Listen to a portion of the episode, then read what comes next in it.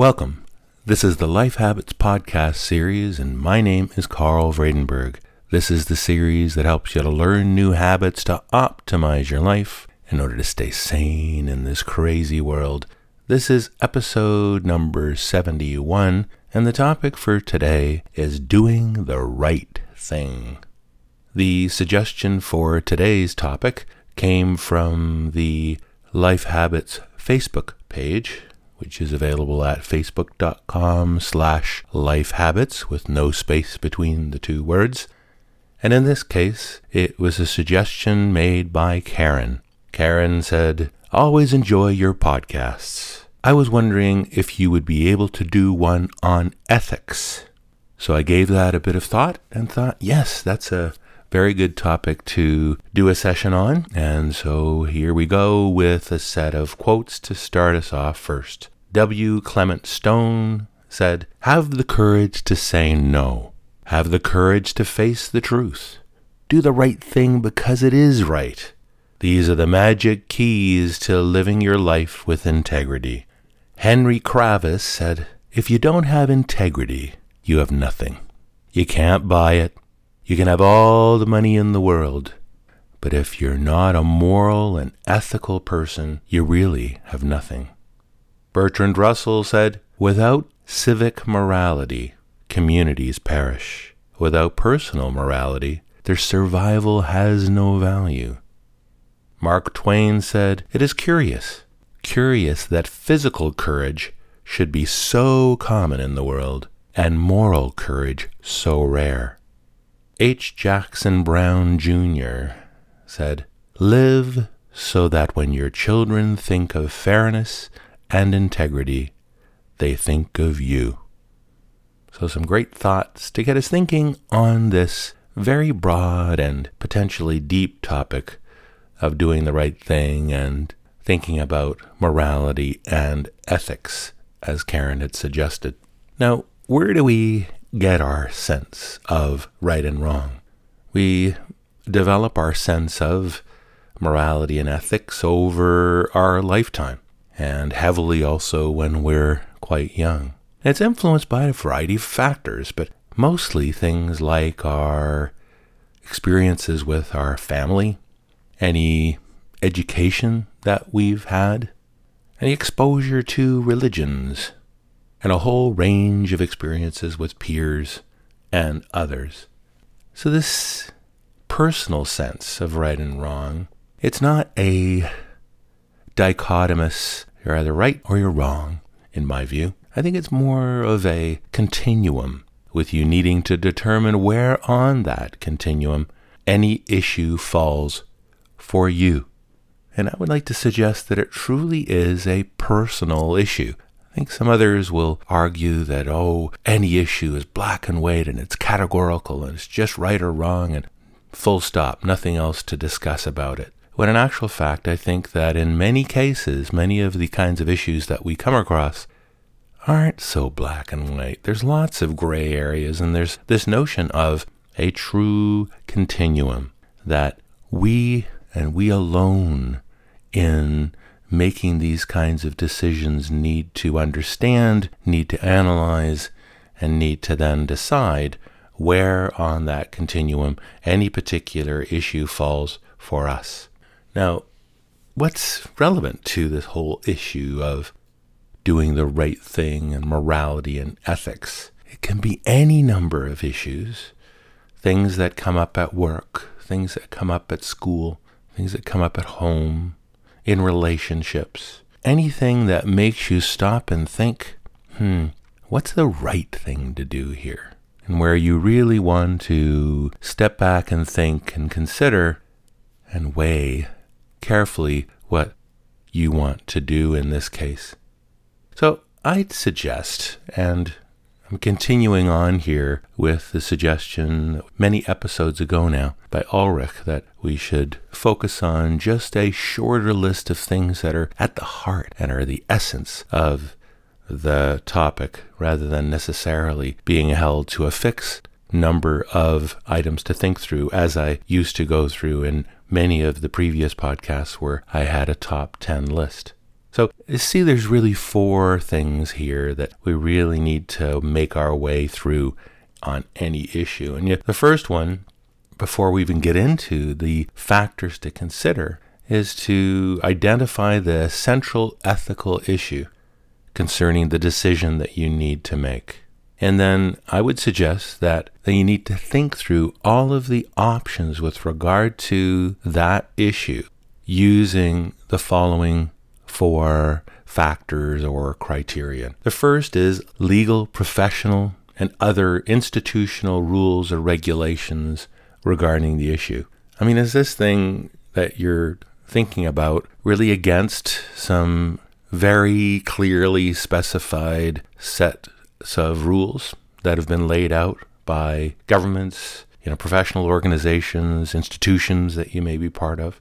You really need to factor that in first. And I would suggest that that should weigh quite heavily on your decision in terms of where this particular issue falls in terms of your continuum. But it's still the case that it has to be your own personal assessment as well. But this first one is one that is sort of table stakes. It's one that you need to really consider deeply first. And in certain cases, you may not even be aware of what some of the rules, you know, may be. And so you may need to investigate further. Uh, and again, the issues we're talking about here are so wide that we really even can't get into any really particularly good examples that would be relevant to all of you. But whatever the issue that's on your mind with regard to this notion of trying to do the right thing, investigate it first if it's not readily apparent to you uh, whether there are any legal, professional, or institutional rules with regard to it. Secondly, think about it from your own personal value system. What's your particular perspective from your own internal philosophical, religious, your own sense of fairness and conscience, and your own sense of integrity? Is the decision and the continuum that you're considering here, is your own personal view such that it is something that you think, as the quote by H. Jackson Brown Junior talked about, is this something that is in line with your own sort of identity, your own sense of self, your own sense of this is, if this were to be described to other people, that this is something that you did? Is this something that you would be proud of based on the decision that you made in this situation? So, you know, where does the issue fall with regard to your own personal, you know, value system? The third thing to consider is to consider the potential consequences for you and others, and others that you particularly care about. So quite independent of kind of the legal and professional and institutional rules thing we talked about, or your own personal value system, you know, they may push you in particular directions on this issue, but think too about what are going to be the outcomes of this decision, you know, for you yourself. What are the ramifications down the road, either short-term or longer-term for you, but also how's it going to affect other people that you care about? And that's often the case that when you're right in the middle of one of these issues and you really feel strongly that you, that you want to do something in a particular direction, it's directly right at the heart of what you are as a person in terms of your own personal value system, but you've got a major challenge that it's going to cause major pain to somebody else that you know and care about. And again, as I say, each of these factors you need to weigh. It's not like any one of them needs to be the most important in terms of you making a decision entirely on the basis of the impact that that decision will make on somebody else you care about. I'm not suggesting at all that you take that black and white approach that basically says, oh, well, that's the overriding issue that you need to take into account, and therefore that's the way to make your decision. No, not at all. This is a complicated business, this notion of knowing what the right thing is to do. And so I'm suggesting here that looking at the consequences for yourself and for others you care about is another important factor that you've got to step back and analyze and determine what that impact will be, so you can weigh that with the other factors that we've been talking about as well. And the last issue is, or the last thing to think about, is one that kind of summarizes all the others that I've been describing thus far. And this is one that I think sums up best how you should weigh the importance of all of the other items together and determine if you were to imagine each of those factors on a continuum and where they would fall on your analysis of what is more right or more wrong to do in this case. This is one that will bring clarity to the decision that you need to make in terms of the other factors, and that simply is asking yourself, will you be able to sleep soundly, knowing that you did the right thing for now and in the future?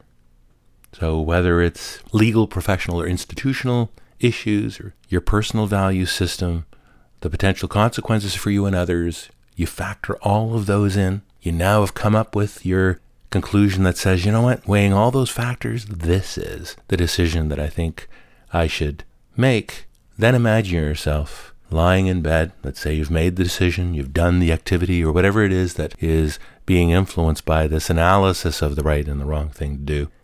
And you're now lying in bed afterwards and you're thinking of all of those other factors and comprehensively thinking about how would you feel.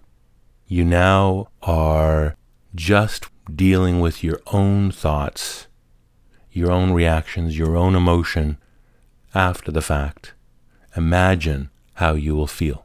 And if you're entirely comfortable with the way that you're about to make this decision and that you know that you're going to be able to sleep soundly as a result of it, then that is the right decision to make. If, on the other hand, you've done some analysis that really suggests you want to go a particular direction and you really want to do it because you want to make some particular statement or you want to influence people in a particular way, but if it really comes down to it, when you're lying there absorbed in your own thoughts before you're going to sleep at night and you think, hmm, I don't feel comfortable with that, or you imagine a particular person's reaction to it, or you imagine that it isn't quite as legal as you, you know, while it's maybe a gray area, you really think it's something you're not going to feel comfortable with, or the decision just isn't entirely in line with what you would like to be known for in terms of the decision with regard to your own personal value system and the identity that you have for yourself. Like I say, think about how you'll feel all in your own thoughts, particularly at night, and whether you'll be able to sleep soundly with regard to that issue. So again, very simple set of items to work through for virtually any topic that you may come across that you want to have some insight into what might be the moral or ethical doing the right thing decision. And I hope that helps in your analysis of these types of issues. I wanted to just, before finishing up, as we often do, you know, I get a fair bit of feedback now from a number of you in the variety of places you can provide feedback. So I'd already mentioned facebook.com slash life habits. We're on that Facebook page talking lately about prioritizing a number of topics that we have that are candidates for topics coming up. And so I've asked the listeners who are uh, subscribed to that page to contribute to the prioritization of some of those items. We're also talking about some of the topics further there as well. So encourage you to go, you know, there. I also wanted to ask, and this, some of the discussion happened there too on the Facebook page, but I'd like to ask you to send me an email to lifehabits at gmail dot com and just tell me briefly how, where, and when you listen to the podcast. I try to visualize you in trying to deliver these podcasts as personally as I can to the listeners, and it really helps me if I have a notion of, do you listen to these podcasts on, you know, a, a mobile device with personal headphones on? Do you listen to it on uh, speakers in your living room or kitchen? So the how, how you listen, also where. You know, is it the case that you do it by listening while you're on a treadmill or out, uh, you know, running or uh, driving in your car, walking home from work, in bed before you go to sleep. And and also the, the when. You know, is it the first thing in the morning you're listening to this stuff? Uh, is it the case that you listen to while you're unwinding at night? I'd love to have some more information from you. So uh, some of this stuff would be great if you could just send that to the lifehabits at Gmail account, so I get a better insight into the ways in which you are listening to the words that I provide and record and send along to you. I also read everything uh, that anybody does send, whether it's in iTunes, in the various iTunes stores across the globe, or on the Facebook page, or via email. And I try to, since you've gone through the effort of providing that feedback, try to also fairly briefly summarize an edited version of some of the highlights of the feedback that you've sent as well toward the end of these podcast episodes as well. So I don't cover everything that everybody sent, but I do want to give you a little bit of a sense back again of what all your fellow listeners have been saying as well. So let me just summarize very quickly some of the feedback that's come in the last while. Some feedback on the lifehabits dot net website from Crazy Suburban Mom wrote, "I love Life Habits. It's my favorite podcast, hands down. And I wrote up a review on it on my blog. So thanks for that, Suburban Mom." And from Henry, he says, "I've been listening to your podcast for more than six months now. I find it very helpful. It is very positive and gives me a clear sense of direction. I always make sure that I listen to one of your podcasts every day. I can't thank you enough." Thank you so much, Henry, for listening and providing that feedback. An email from Michael says, "I'm an avid listener to your podcast, and I wanted to send you a short note regarding an app I use for listening and subscribing to podcasts. I had mentioned a few episodes ago that there is a challenge in using the music app on the iOS devices, and that you can't subscribe to podcasts uh, directly in it and the like. And so I also described a little bit of the apps that I was aware of and was told about that you can use instead. Michael said, "I use the Instacast app for the iPhone and iPad. It is a great way to listen to podcasts and does a good job of letting you know when a new podcast is available. I think it's a good alternative to iTunes for managing your podcasts. Thanks for the great podcasts. Please keep it up." Well, thanks for that pointer and suggestion, Michael. In the U S iTunes store, Baranova said, "Amazing five stars. The most professional and helpful podcast out there. Just amazing how generous Carl is. This is my first review for any podcast, prompted by the level of quality of advice and the genuine concern for us who are just trying to deal with life day by day. It should be advertised on C N N and in public schools. No nonsense, nothing promotional, just wisdom from a brilliant researcher based on his experience and study." Well, thanks ever so much for all of that, Baranova. Very flattering advice for the podcast. Also in the U S iTunes store, C M T with two kids writes, "Love Life Habits, five stars. I'm so glad I stumbled on these podcasts. Carl, you're fantastic and I love your voice. It is so soothing and I'm able to decompress with it. I'm in the process of downloading all of them so I can hear them over and over again. Keep up the great work." In the Canadian iTunes store, Steve says, "A fantastic podcast, five stars. While not all of the podcasts are on topics important to my life, the ones that are are full of great little tips. I listen to the podcast at work as a part of my daily commute, and it's a wonderful way to pass the time and enrich my life simultaneously." Well, thanks so much, Steve, for that, and all of you for the feedback that you've provided. I'd like to again remind you to go to the Facebook page. That's facebook.com slash lifehabits, as well as to send me an email about your context of use, how, when, and where you listen to this podcast. That would be really helpful. That's it for this episode. We'll talk to you all next time, and bye for now.